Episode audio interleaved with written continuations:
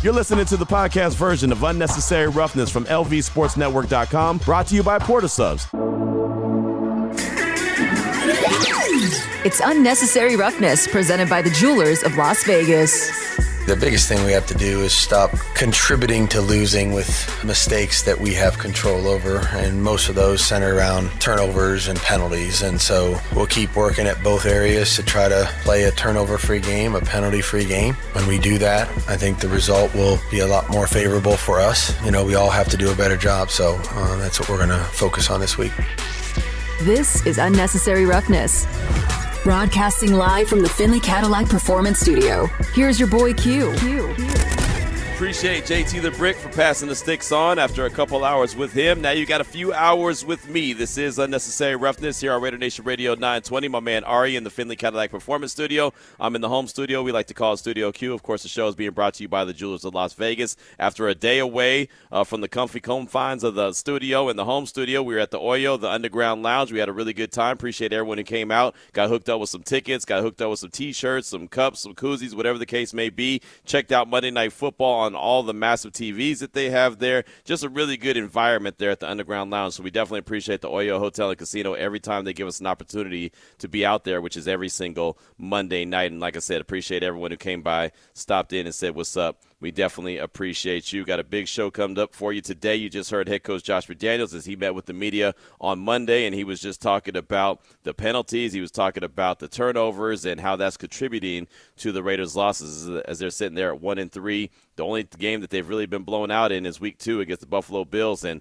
now basically what you've seen through uh, the past couple weeks, Buffalo is is that team, right? They look like they really are that team, and uh, coming off a big performance against the Miami Dolphins, so uh, you got to feel pretty good about okay, you got blown out by a really good team, but the Steeler game obviously was a very winnable game, and uh, Sunday against the Chargers was a very winnable game, and obviously they have another winnable game coming up on Monday. But they've got to find a way to eliminate exactly what you just heard from head coach Josh McDaniels: the penalties and the turnovers. You've got to find a way to get that out of your repertoire. If you do that, then you may have an opportunity to win some games. But as long as you keep shooting yourself in the foot and giving teams opportunities to capitalize on your mistakes, you're going to lose a lot of football games. So uh, that was head coach Josh McDaniels, what he had to say on Monday at the Intermountain Health Performance Center Coming up on the show today, got a big show lined up for you. Always proud of the show that we put together each and every day and the different guests that we have lined up, uh, talking about a variety of different subjects. And there's no different to coming up today. 2.30, Amber Theoharis, the Silver and Black Show. She does that show with James Jones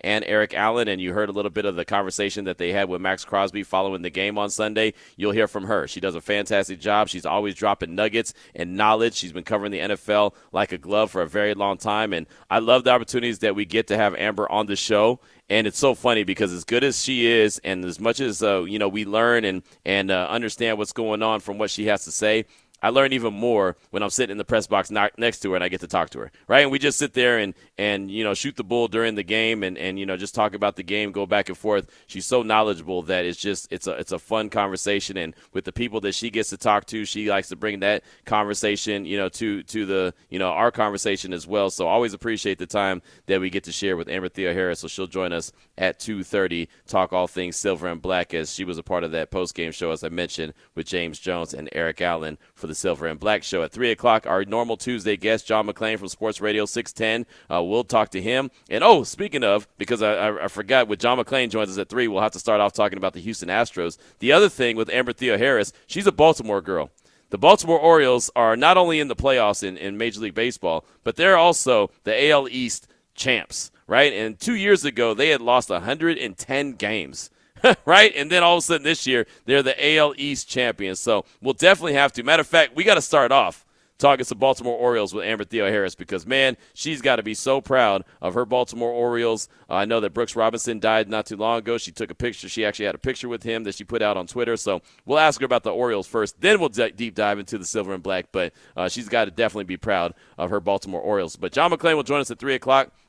We'll talk all things uh, NFL. We'll talk about those Houston Texans and what they're able to do. And CJ Stroud, as a rookie quarterback, what he's been able to do. Hasn't thrown an interception yet. I know he lost a couple fumbles so far, but I mean, he hasn't thrown any interceptions. They've really taken on the, the image and the likeness of their head coach, DeMeco Ryans. Uh, they don't have a ton of talent. There's not a bunch of standout names that they have that we can just, as casual fans and onlookers from a distance, can say, oh, that player is a good player. That player is a good player. But they're finding ways to get it done. They're sitting there at 2 and 2 on the season. And again, CJ Stroud is playing some really good ball. So we'll talk to John McClain about that. We'll talk to him about all the storylines going on in the NFL. And we've got to ask about the Houston Astros, AL West champs. Uh, so they're waiting for the, the wild card winners. We've got to see how far John McClain believes Houston is going to go. And I'll say this uh, the AL West has been fun to watch this year between the Rangers, the Mariners, and the Astros. Really been fun. I'm actually watching the Rangers right now. They're on my uh, screen here in Studio Q, and they're up four nothing on the Tampa Bay Rays. So they're the fifth seed in the wild card series, and they're up four nothing right now over Tampa Bay. And I believe it's the bottom of the seventh inning. So uh, yeah, we'll continue to monitor that. There's so many games going on in baseball. I I don't know how many people are big time baseball fans. I am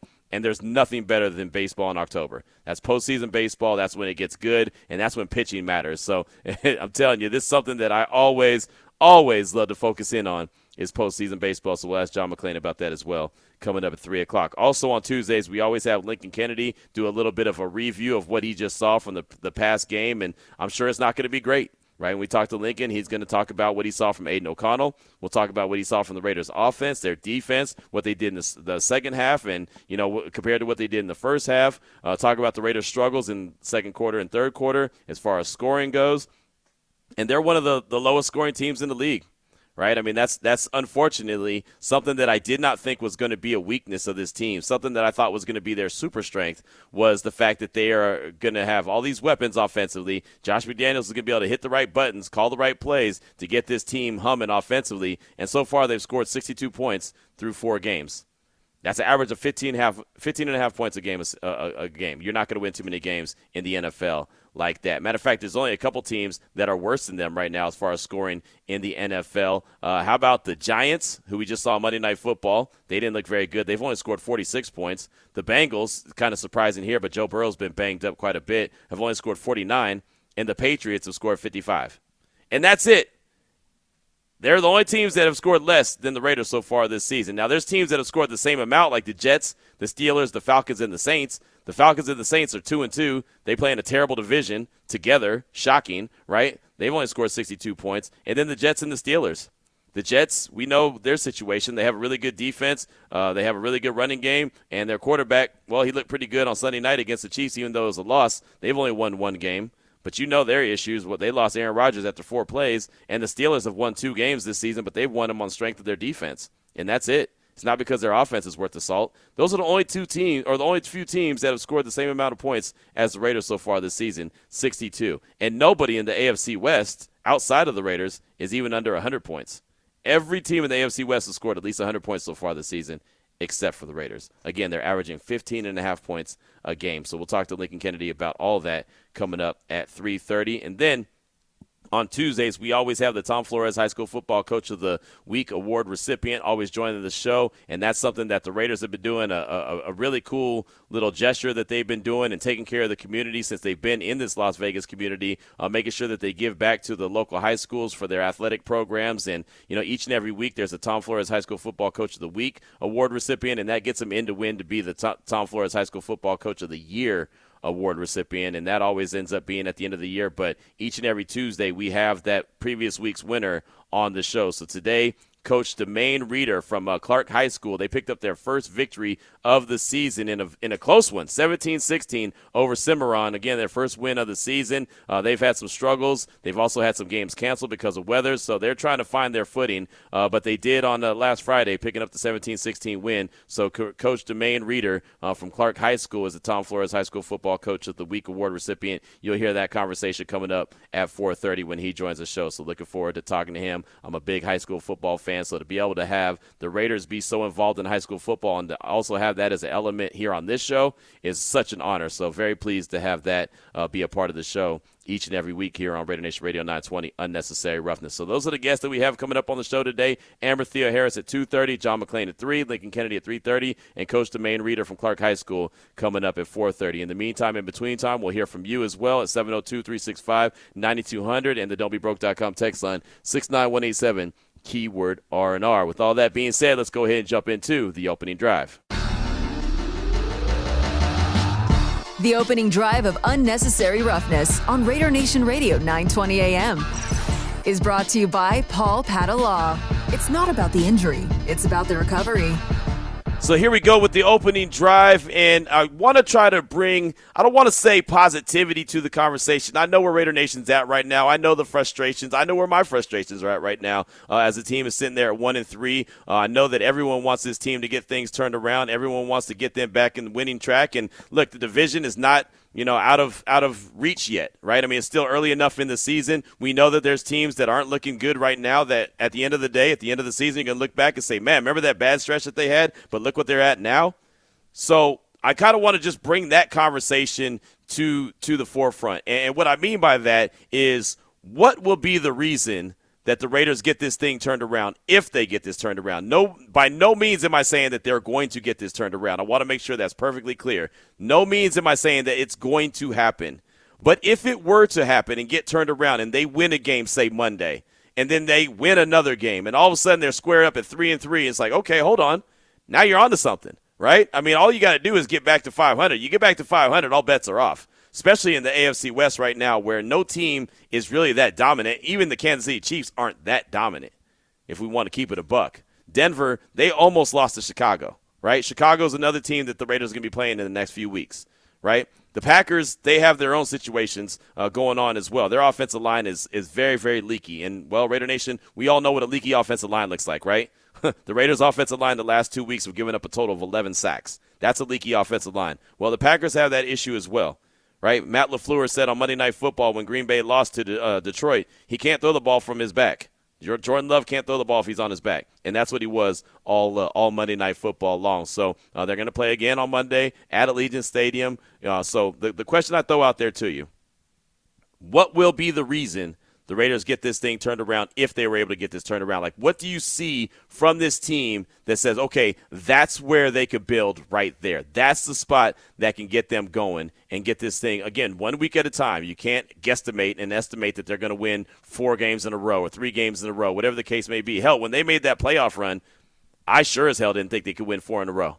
They hadn't showed that all season long that they could win four in a row. Then boom, all of a sudden there they go. They go on a four-game winning streak and they make the playoffs. To my surprise, and a lot of Raider Nation surprise, and some people believe that they could do it. I did not, but I also had no problem saying, "Hey, I'm pleasantly wrong." All right, I'm happy to be wrong. That was okay. So there's eight teams currently in the league right now that have one win.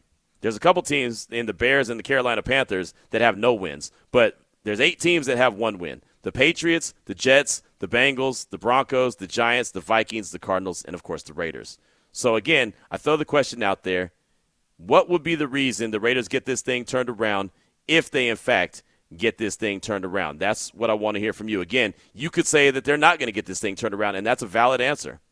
But if they are going to get it turned around, what would be the strength? And I like to believe, and maybe I'm just a, a victim of the last thing I saw, I'd like to believe that you know this defense starts to turn things around and that that running game gets going. I feel like the defense could start to build off of what they did against the Chargers on Sunday, especially in the second half, and the run game gets going. I think that there's a little something something with Josh Jacobs. I know he did most of his damage through the air on Sunday against the Chargers, a lot of catches, eight catches, and he was able to get downhill. But when that dude's got the ball in his hands, good things happen. I mean, they really do. So I just feel like that he is rounding into shape He's rounded into form. He's now in football shape as opposed to just being in good shape. He's now in good football shape and he's ready to roll. And the best thing about this situation, and I guess best is probably not the right word, but the, the, the, the thing about Josh Jacobs is he's got an attitude now, right? He's got a chip on his shoulder. He's angry. He's probably, to be honest, probably pissed off at the start that the Raiders have gotten off to. Some is probably on him. He's probably pissed off at himself a little bit. And I'm sure he's pissed off at the team for where they're at and them not executing the way that they should and the fact that they've shot themselves in the foot so many times. The one thing I know about Josh Jacobs is an angry Josh Jacobs is a good Josh Jacobs, right? You want him to play with that chip on his shoulder. You want him to play very angry and fired up. So I feel like he's starting to turn the corner. And I was very encouraged from what I saw from him on Sunday against the Chargers. It's something I asked Coach McDaniels about, right? Are you starting to see what you want to see from Josh Jacobs? And, you know, he, he agreed with me that it's, it's starting to come around for him. I think it's there. Four games in, I feel very comfortable saying Josh Jacobs is ready to be that guy. So I think on the strength of Josh Jacobs getting things cooking and the defense building off of what they did, if this is going to turn around, and again, I use the big word if, the big two letter word if, IF in all caps. If they're to get this thing turned around, it's going to be on the strength of the defense continuing to build off what they did in the second half against the Chargers and Josh Jacobs getting things cooking. That's me. What says you? 702-365-9200. The don'tbebroke.com text line is 69187, keyword R&R. Don't forget Amber Theoharis, Silver and Black Show, Sirius XM Radio, will join us coming up at 2.30, and we'll talk all things Raiders with her. Uh, 805 Raider, hit us up on the don'tbebroke.com text line. If the D plays like it did in the second half of the Chargers game, then we have a shot to get to 500. That's 805 Raider. What about 901 Raider out of Tennessee? Welcome to the show, my man. What's on your mind? Hey, thanks, Q. Thanks for taking my call, man. Yes, sir. I think we can get it turned around if we play. We got to play complementary football, and I'm not talking about just offense, defense, and special teams. I'm talking about the coaches. It has to start with coaches have to be able to recognize the talent that they've got on the field and what their strengths and weaknesses are, and put them in positions to utilize their strengths. When that and that last series uh, Sunday, there's no way you put a rookie quarterback rolling out to the right side of the field where you cut off half the field mm-hmm. on a short field because you only got the end zone, so everybody playing tight. Yep. And you don't go back to the opposite side of the field. That's that's not a that's not a a a, a, a, um, a, a recipe for success in that kind of environment because everybody's collapsing to that side. So we you know we would have done better using the same same uh, uh, play, but throwing it back to the tight end like we did on the two point conversion the week before that worked because everybody was flowing one way. Yeah. But it's got to start at the top because the coaches are responsible for putting the players in a position to utilize their talent and their skill levels and and uh, and play smart, coach smart, and play smart. I like it. Great call. 901 Raider from Tennessee. Great call. And you're right. You know, complimentary football in all elements offense, defense, special teams, and coaching. And I'll say defensively, I think Pat Graham had a had a hell of a day. I know we talked about it briefly on Monday's show. I think he had a hell of a day, especially in the second half. His players were in position to make plays, and I know Tre'von Moehrig came away with the interception, but he also put one on the ground. And I know and I realize he's playing with a, a, a, cast on his hand, a club on his hand. I get that. But if you're out there and the ball hits you in the hands, you got to make that you got to make that interception. And that one in the end zone would have been a huge play for Tre'von Moehrig. He would have came away with a couple interceptions on the day. And again, two weeks in a row, Marcus Peters, the ball was right there. It was right there, ready to make a play, and he got his hands on it and wasn't able to make the play. He's been in position. He just hasn't made it. I don't know if he's thinking. I don't know what he's doing, but he hasn't made the play two weeks in a row when he had opportunities. So, yeah, I think that Pat Graham really lined up the defense pretty well, but you're right about, you know, the offensive side of things. And I hate when, when uh, you know, coaches decide to roll the quarterback out, especially to the small side of the field, the right side it's just like you said, 901 Raider. It's just everyone flows there and it's tighter, and all of a sudden you're, that window that was already small becomes that much smaller. right? It's just it's so difficult. I hate when coaches do that, and, and especially you put a rookie in that position. I would I would have much rather him stay behind center, stay in the middle of the field, and have at least the whole opportunity to use the whole field. Or like you said, if they're to roll him out, throw it back, uh, you know, ac- across the the field uh, to the tight end like they did on that two point conversion. But that's even dangerous because you know how fast these players are. You throw that ball across your body and across the field, a lot of times it's going the other way. Uh, I think the best idea would have been to hand the ball to Josh Jacobs and let him get downhill because again, I feel like he's doing a pretty good job right now of running Dan Hill, and you saw what he was able to do in the passing game and uh, also in the run game on Sunday. Let's go back out to the phone lines real quick. Talk to our guy, Hardcore Raider. Welcome to the show. What's on your mind? Hey Q, I think Raiders get things turned around if uh, if your boy Q doesn't wear any more red polos for the rest of the year. You know what. I'm saying? I haven't actually I haven't worn one in a while that was uh, Raiders related, to be honest. Hey, since, since we're blaming you for everything, I figured we'd blame you for that too. You know what I mean? I'll take but, uh, it. I'll take it. Uh, no, no, but for real, like I think you said something yesterday. I was thinking about, and it's something that I've always said because, like, I always felt like throughout all the years to be a Raiders head coach, it takes a different just a different kind of coach, especially mm-hmm. when you know the referees. I'm not saying this last game is because of the referees, but you know when yeah. things aren't going your way and you know you got extra odds stacked against you. I just think it takes a certain caliber of coach. Okay, and if, if you go back and kind of something you said about Chucky that he wasn't Chucky right away. Uh, Jon Gruden grew into the name Chucky, and that's mm-hmm. because we blew a lot of games at the end of the game, and the referee calls, and he got really fired up. And we saw a little bit of that with Josh McDaniels when uh, our defense did get a stop. We saw him really fired up, giving some guys high fives and stuff. So, so the main thing I'm going to say is, is we got to see this coach, and this is when I say like you know he's got to learn to be a Raider, uh, which I think he is, and I think he's going to, but learn what it means to be a Raider and develop into like that style uh, of coach of what is needed to be a Raiders coach. And then the next thing, just real quick, will be the offense. I think we need to be getting at least three touchdowns. I think the offensive line has to take some pride in what they're doing and realize that we have a super stud running back. They got to block better. And, uh, you know, for the offensive play calling, I think we need to do a, a lot more of the same, the same system as far as scheme goes for the, the setup, uh, you know, for the players out on the field, but we need to mix it up more. Meaning, uh, you know, like they got to be able to pass the ball around to guys like Hunter Renfrow, Michael Mayer, and and stop trying to target like one guy. I feel like there's too much targeting instead of just letting the play like go to whoever you know whatever the defense is set up. Let let the uh, defense determine who we're going to throw the ball to instead of having like a predetermined uh, you know player you're going to target. I like it. I like it. Good stuff. Hardcore Raider right there. And man, I used to say that for years as well when it came to the, the, the head coach. And it takes a special dude to be a Raider coach. Everyone's not cut out to be that guy. And then I kind of it's funny that you mentioned that. I'm glad you brought that up because I kind of felt silly like the last few years saying, okay, like only a, only a guy built to be a Raider head coach could be a, you know, I mean, like I felt like that that was kind of a silly statement, and I felt like, okay, well maybe that's just my Raider fandom getting in the way. But I totally understand where you're coming from because it does feel like it takes a special dude that that's cut out to be a Raider. And the funny thing, as you mentioned, you think that Coach McDaniels could get there. I, I like how he's embraced being a Raider. I don't know if he's quite there yet, but you know, just the kind of things he's done so far since he's been a Raiders head coach, like the tip of the cap to Cliff Branch at the Hall of Fame game. I thought that that was really cool, trying to go deep on the very first play. Uh, you know, he mentioned in that Seahawks game after uh, they had more guys on the field after that interception, and he's like, "Well, we're the Raiders. What do you expect?" You know, kind of puts his his arms up and did the little MJ shoulder shrug. Uh, I, I would like to see that. I would like to see a little bit more fire. I'd like to see him uh, embrace being a Raider a little bit more. I know GM Dave Ziegler really embraces being a Raider as well.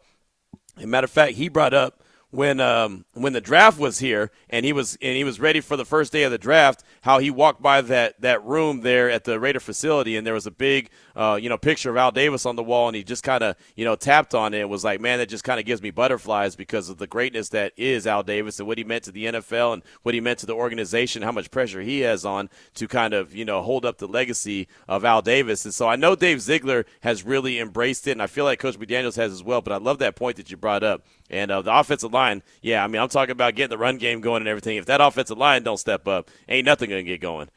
that's a that's a really good point as well. I like that. Uh, text from the five one zero, the five and dime six nine one eight seven keyword R and R. What's the point of winning a couple more games, Q? Still ain't making the playoffs. I'd rather lose out and get Caleb or Maye so we can finally have a franchise quarterback. That's from the five and dime, and that's cool. That's cool if that's if that's your prerogative. I don't know about you, but I don't at this stage of the game in September, I'm not talking about the draft. I'm not worried about the draft. I get the idea of it. I'd rather this team win as many games as possible, and I think Raider Nation much rather have this team win games, right? I don't think anyone's calling and being like, hey, you know what? Lost the game, but that's all right. Draft spot is a lot better. Like, man, if that's what you're playing for in September or October now, that's awful right? But I understand where you're coming from. I mean, you know, you're looking at the quarterbacks and you're saying, okay, hey, want to get this top guy. And I do think that if they find out Aidan O'Connell's not their guy, if they feel like, okay, you know what, he's not going to be the long term guy, they are going to have to dip into the draft. The one thing I find encouraging is that the Raiders were willing to trade up to the number one spot to get Bryce Young this past year, right? We, we found out that it was them and the Carolina Panthers. Obviously, Carolina won that now that you're seeing what CJ Stroud is doing in, in Houston, it's kind of like, man, he wouldn't have been too bad either. But they were willing to trade up. So I don't think that they have to be just the worst team in the league to get an opportunity to get one of those really good quarterbacks that are coming out if they choose to go do that. But again, I'm so far removed from draft conversation right now Uh, you know, I watch college football each and every Saturday. I love college football, and I watch it for the most part to see who's going to be a really good pro and who I think is going to be a really good pro. But I'm not worried about the draft position in October, and I think Raider Nation deserves wins as opposed to well let's try to let's try to get you know let's try to get a really good draft spot uh, let's go out real quick to the phone lines at 702-365-9200 we got amber theoharis coming up she's a baltimore native how about sean calling in from baltimore what's on your mind sean welcome to the show Hey, how you how you doing, fellas? Hey, Q. So when people be talking about the draft, man, they don't understand about the getting Caleb Williams and all them boys. Is the NIL, the NIL they make so much money, they don't even have to come out that year. If they don't like the Yeah. team that they, they see, they can just sit back and be like, yeah, I'm coming out next year. So they can cancel that all that draft talk, man, because them boys got too much money to be jumping into some sorry team right now. That's what I wanted to say. Hey, that's a good point. That's a really good point. That NIL, money is pretty insane right now. I, I love the concept of NIL when it was when it was you know thought of. I didn't think that they would be getting stupid money like they're getting now. They are getting stupid money. I mean, you got Spencer Rattler driving a G wagon, right? I mean, you got you got uh, uh, Shedeur Sanders just I mean just driving the fanciest of the fanciest Mercedes and, and got all kind of crazy money and is on commercials and all kind of stuff. And you know, Caleb Williams, he said, well, I don't know if he said it, but it was on Twitter the other day, and so you take it for it with a grain of salt. But he's saying that if there's certain teams that are in position to get him next year, he'll go back to school. Now, I don't think that's a good idea.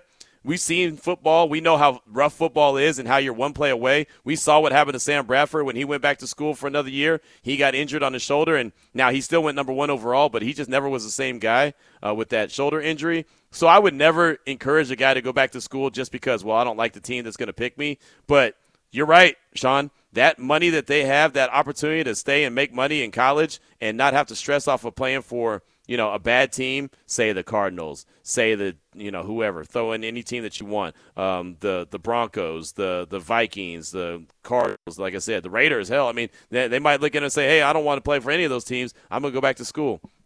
There, the possibility is there. They they have that option. So, uh, yeah, that's why that's another reason why I don't really focus in on the draft in October. Plus, hell, the season just got here, four games into the season, right? I mean, this this is not what I talked all offseason for, and this is not why you know I was interested in who the Raiders drafted and couldn't wait to see what the games look like, so that four games in I could talk about the draft next year.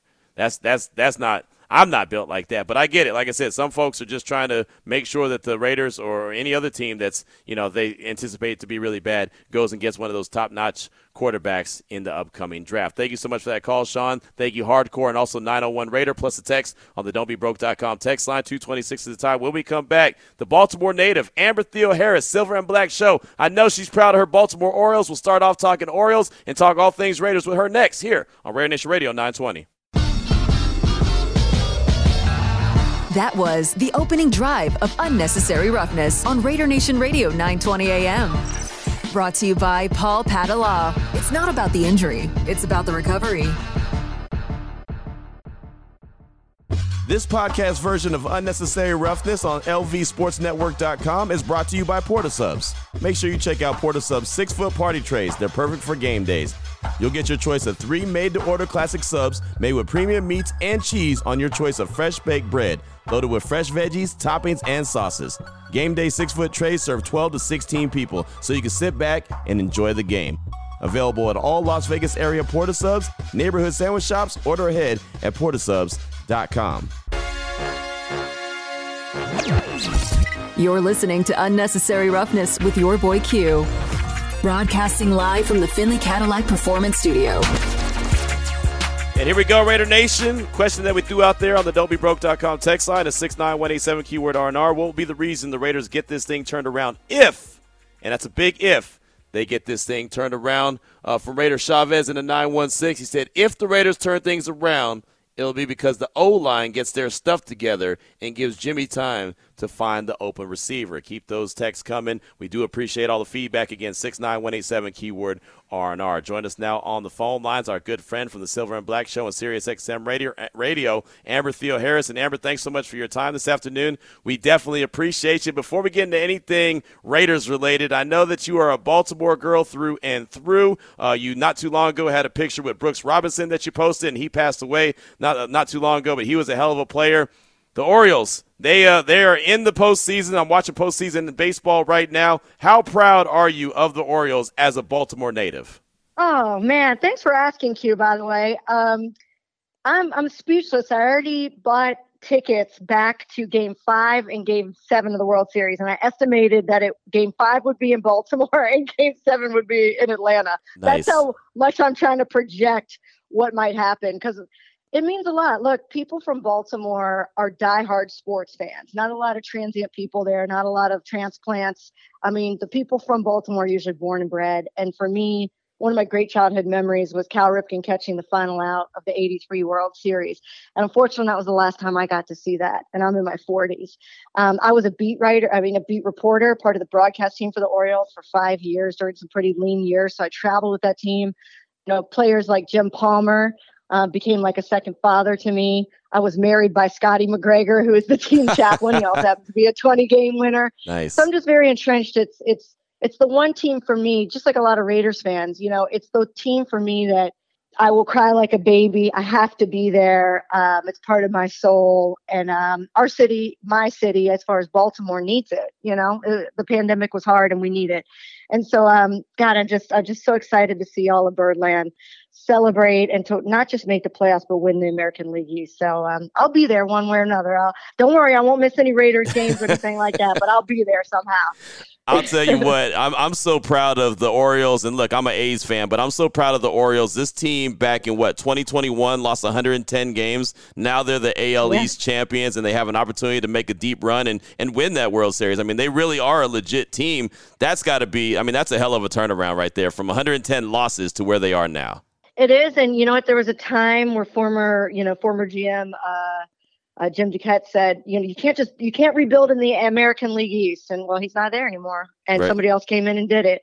And um, you just there was a time in in my life not so long ago where you just felt like you were always looking up, whether it was the Red Sox and Yankees or the Rays. You just, you know, A's fans know what it's like. you guys Yeah. know exactly what it's Yeah. like.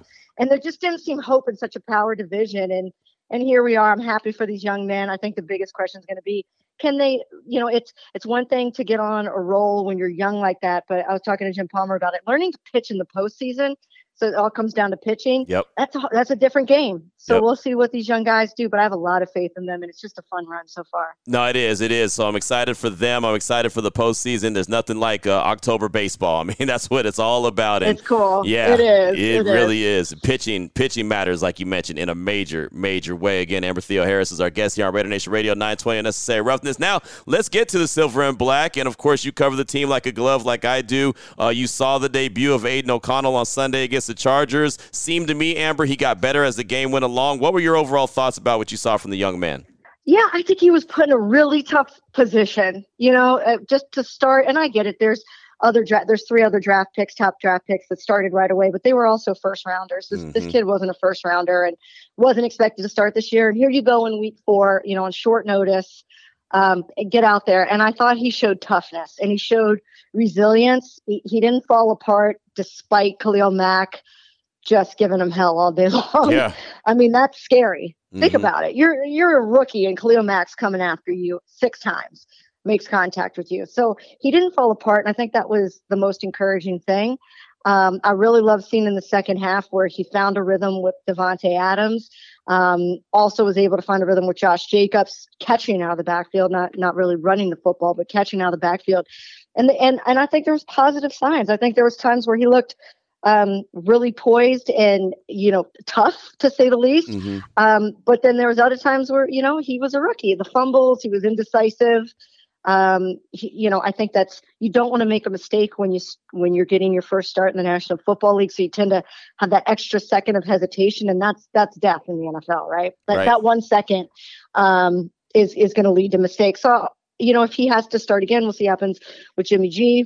I, I think there was a lot to build on, and that's all you can ask for uh, with a rookie like that. Yeah, you know, I asked Coach McDaniels on Monday. I asked him, you know, did Aidan O'Connell do enough to earn some more time, or is it the Jimmy G show when he's healthy? And it appears, it sounds like it's a Jimmy G show if he's healthy. But Amber, I'll, I'll tell you, I was kind of encouraged by what I saw towards the end of the game. I'm actually intrigued. I'd like to see a little bit more from Aidan O'Connell, to be honest. Me too, because you know what? I didn't.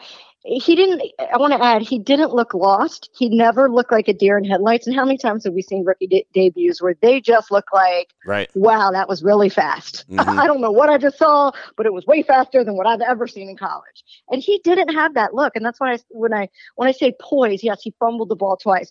But he never had that lost look. Um, and the toughness is something you can't teach. The ability to get back up and forget it and move to the next play. That's why I would like to see more from him because look, Jimmy G is not the long term answer. Right. So we have to see what the future is at some point in Yeah. Raider Nation. And um, you hope Jimmy can go. And if he can't, I think I'd like to see what AOC can do. Yeah, I'm with you 100%. Again, Amber Theoharis is our guest here on Radio Nation Radio 920 Unnecessary Roughness. Watching and listening to uh, your guys' post game show, uh, James Jones said that this is a the NFL is a one score league, right? I mean, that's just what it is. There's going to be so many games that come down to one score. The Raiders have been on the winning side of things in the past, they've been on the losing side, and this year they haven't found a way, except for the game against Denver, to win those one score games.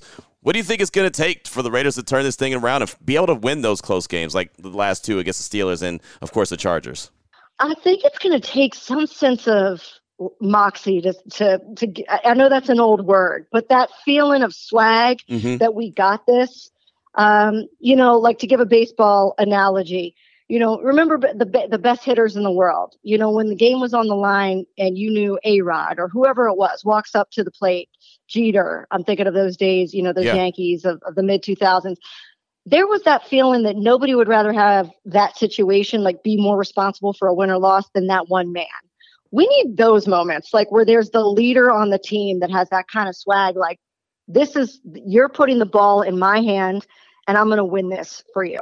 And, you know, the, the, the play, ca- and I don't want to harp on, you know, play calls because I'm not a head coach, right? Right, And right. I, and I can say right now, I can't do it better than Josh McDaniels. I, Me I'm going to put that out there. Me either. I can't do it better than him, right? right. But I can, as an analyst, which is my job, to Mhm. look at this game and say, okay, you know, from a logical standpoint, if you have a play, you know, like the interception at the very end of the game with the Raiders, where Jakobi Meyers is the intent, intended target, why isn't it? Why isn't it the guy that you want to put the ball in his hands? And that's Davante Adams. Right. Like, why isn't he the first? You a play with him. You know, it's like um, in basketball.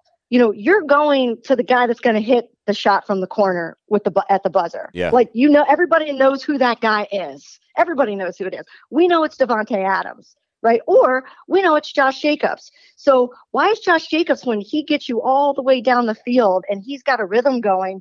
We don't run the ball on first or second down Right. in those last drives. That's it, it's almost the same as the week before. Mhm. It's when I say moxie or having that look, we're going to win this right here, right now. Why are you kicking a field goal? Put it in the hands of a playmaker and have them make a play. And the Raiders are lucky to have playmakers. Yeah. Look at what the Arizona Cardinals like. They're fighting people, right? And they're they got a horrible roster. Look at the Texans. They're two and two. Yep. They're making DeMeco Ryans is doing something down there, and they got nobody. They got a rookie quarterback and nobody on that roster Yeah. and they're making some things happen. So it can be done. The Raiders have a better roster with star players than a lot of teams in this league. So put the ball in the star players' hands. Look at Maxx Crosby making a big play on that fourth and one. You know, Maxx Crosby in the defense, but Crosby was credited with the tackle on that fourth and one play against the Chargers. That's that's your playmaker making a play when it counts. Now put on the offense when you have a chance to take the lead or tie the game. Put it in your playmaker's hands, and that's the difference. It's ha- it's having stones. I'm sorry to put Yeah. it that way. No, you're right. It's having stones Yeah. and, and trusting your playmakers, and that's it. I think that's that moxie I'm talking about. No, it, it absolutely is, and I'm, I'm glad you said basketball because you you'll live with that that last shot by your star that misses. You'll live with that because that's who you want taking that shot, right? So if they miss, okay, I had it in the best. I had it in Kobe's hands. He missed a shot. All right, no problem. Live to see another day. But you know, you don't want it to go to someone who's not that guy. Then you wonder like, how the hell did they get the hands on the ball? And you know, um, Jay, uh, Josh Jacobs looked like he was really starting to round into shape too. I mean, I know he didn't have a lot of rushing yards, but his receiving yards were great. And when he gets the ball in his hands, he makes some good things happen. Absolutely, and that, so it's like you had. I, I'm trying to think. It was under three minutes maybe left. Mm-hmm. Uh, I have to look yeah, exactly it what it three. was. Yep. But but you have the ball. You got time. Yep. You can run the ball on first and maybe second down in four down territory. Mhm. And if Josh Jacobs, it's kind of the feel for the game thing we talk about, right? It's an art, play calling, coaching, the feel for the game. You saw that all of us saw that he was getting into a rhythm and that he was getting his legs under him. Stick with it. Right. That's the art of going, okay, I feel this. He's feeling it. Let's stick with it. And then we're going to go to Davante Right. on this, on, on third down, you know, or fourth down if we have to. We're going to go to the playmaker. And and you know, yes, like you said, you'll live with it if your best player doesn't make the play. But you got to take your best shot to win. Wayne Gretzky, it's my favorite sports quote. You miss 100% of the shots you don't take. And I feel like the Raiders are not taking the shots they should be, not with the the you know stones that they should be taking them with. Right. Like this is what we're doing. We got playmakers. They're going to make it happen. And if we don't, I'll take that loss. Yeah. But we're not even taking the shots. Right. And that's what it, has a little. You know, I'm I'm you know that's my read on it. Uh, And again. I, I'm not a play caller. I'm not Josh McDaniels. And in his head, there's a rhyme and reason for that. And I want to be respectful of that.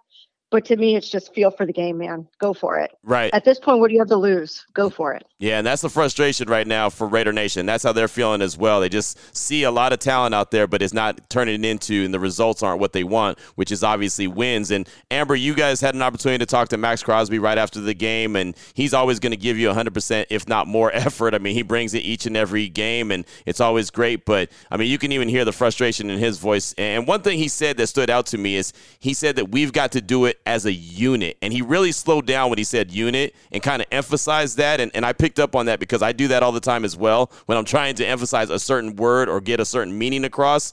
When are the Raiders gonna gonna gonna actually execute as a unit as opposed to individual players? And and you know what? As a unit, if we're talking about just the defense, right? I, I have to give credit that I felt like Patrick Graham had those defensive players in good positions to make plays, Yep. and they and they didn't make plays in this game. You know, each game's different. And I said in the post game show, Patrick Graham can't pull down those interceptions himself. Right. When Marcus Peters now has missed two in a row that he could have caught, one was in the end zone, two interceptions that should have been. And Marcus Peters has made that play a thousand times in his life. Mm-hmm. Not sure why it's not happening right now. I don't know if it's a mental thing, but he knows it. You see him after the play, like, man, I'm here for that. Like, Right. that's why they bring me in. Mm-hmm. He doesn't make that play, but he was in the right position. It's the right defensive call, right? Right. Then you've got um, Tre'von Moehrig with with a uh, in the end zone, a ball touch. You know, Justin Herbert throws it, touches both of his hands. If it touches both of your hands, that should be an interception. You know what a game changing play that would have been, a momentum changing play. So those missed opportunities are kind of what I think Maxx is talking about as a unit. You know, Mhm. when you have a chance to make a play, this is the NFL. You make a play Right. or else you won't be around that long. He also mentioned complementary football. And and I think we have to be a little bit fair. I think that was a great point because he'll always say, you know, we need to be better as a unit. The defense played very well in the second half of that game, especially Mm-hmm. Against the Chargers. They only gave up they gave up 13 first downs, I believe, in the first half. They only gave up three first downs. They only gave up except for that 51-yard bomb at the end to Palmer that should have been a pass interference. Right. They only gave up 34 total yards of offense in the second half. Wow. They gave up what is it? No points, right? They yeah. shut them out in Shut the second out. half. Yep. So that's when he says complimentary football, it's like, yeah, yeah, we shouldn't have let them get 24 points.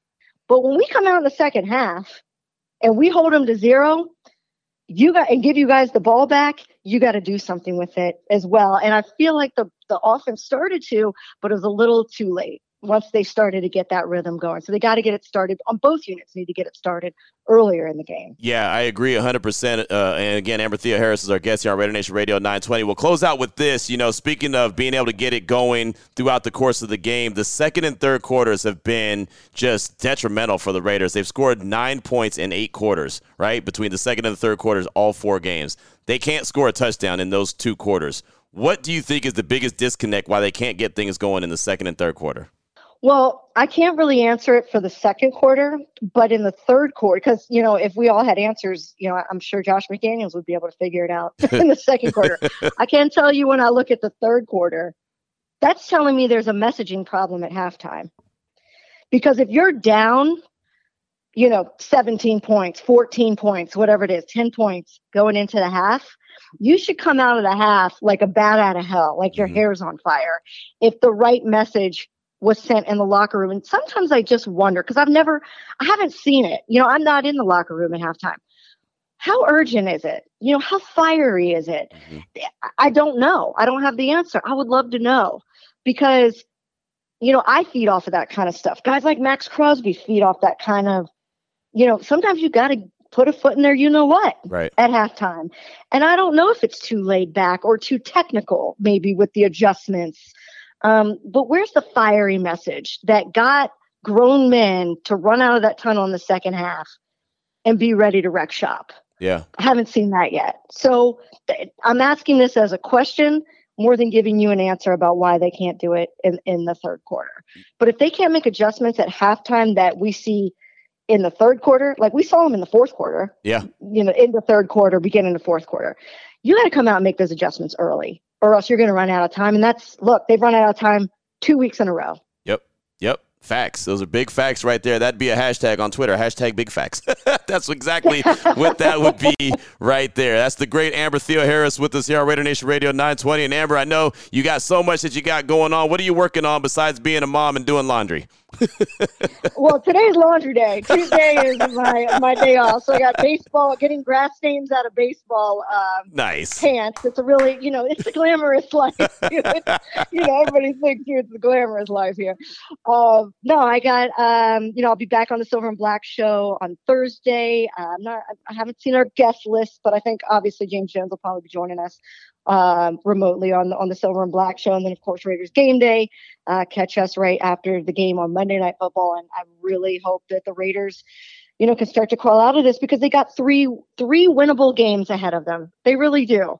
Um, and if they don't if they don't take advantage of this three game stretch before they face the Lions in four weeks, uh, it's going to be a long season. But I choose to be positive, and I think that they they're close, and this is a chance for them to get back on track. I'm with you. I'm with you. And that would make everyone's life a whole lot easier. Monday Night Football, it's all eyes on them. It's going to be at Allegiant Stadium. We're looking forward to it. And yeah, hopefully they're able to stop the bleeding. But uh, it's always great catching up with you and getting your knowledge and your nuggets that you drop in. Go Orioles, right? That's the end of the day. Go, oh, Orioles. Thanks for letting me share my Baltimore love a little bit. I appreciate it. of course, of course. Amber Theoharis right there with us here on Raider Nation Radio 920 Unnecessary Roughness. Uh, man, it's always great to catch up with her. Went a little bit longer than expected, so we're going to stick it right here, Ari, if that's okay. We'll stick it right here. We'll get to a couple calls and texts. We'll close. Actually, we'll probably get to a couple texts. I know we're a little short on time, but we'll get to a few texts. We'll close out the uh, hour, and then we'll get to John McClain Sports Radio 610 at the top of the hour. But man, a lot of great nuggets right there that uh, Amber dropped in that conversation. So definitely appreciate her. And the Texas Rangers just wrapped up their uh, their uh, postseason game number one wild card game. They won 4-0 uh, over the Tampa Bay Rays. So that one's in the books. I actually got two TVs going on right now at the in the home studio trying to watch this postseason baseball. And as you heard right there from Amber, go O's. She already has her tickets. Already has her tickets planned out for the World Series. They ain't even got to the first round. She ain't even got the Orioles out there on the on the field yet, right? They haven't even taken the field. They're waiting. They're not in the wild card since they were the, the division champs. She's already got the World Series planned out. That's how much through and through she is Baltimore Oriole, and I'm not mad at that at all. We threw the question out there on the don'tbebroke.com text line. What will be the reason the Raiders get this thing turned around if, in fact, they get it turned around? Sir Whiskey Ray, good friend of the show, said Q and Ari. Happy Tuesday, gentlemen. Today's topic is a good one, and this can go in either direction. If we are to turn the page for the better, it's going to be with our quarterback play, running the ball with destruction, and our defense allowing around 20 points a game.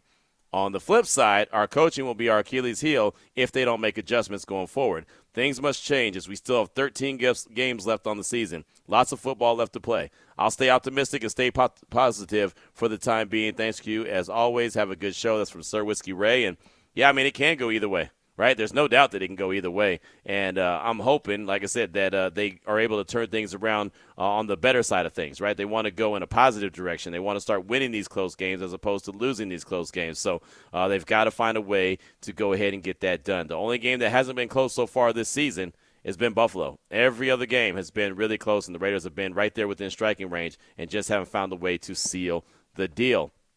Uh, got a text from the 805. Two things for me to see that the Raiders can get things turned around is a dominant run game, and second thing, the passing game is spread around to all the weapons on offense. Raiders, baby. Again, that's from 805.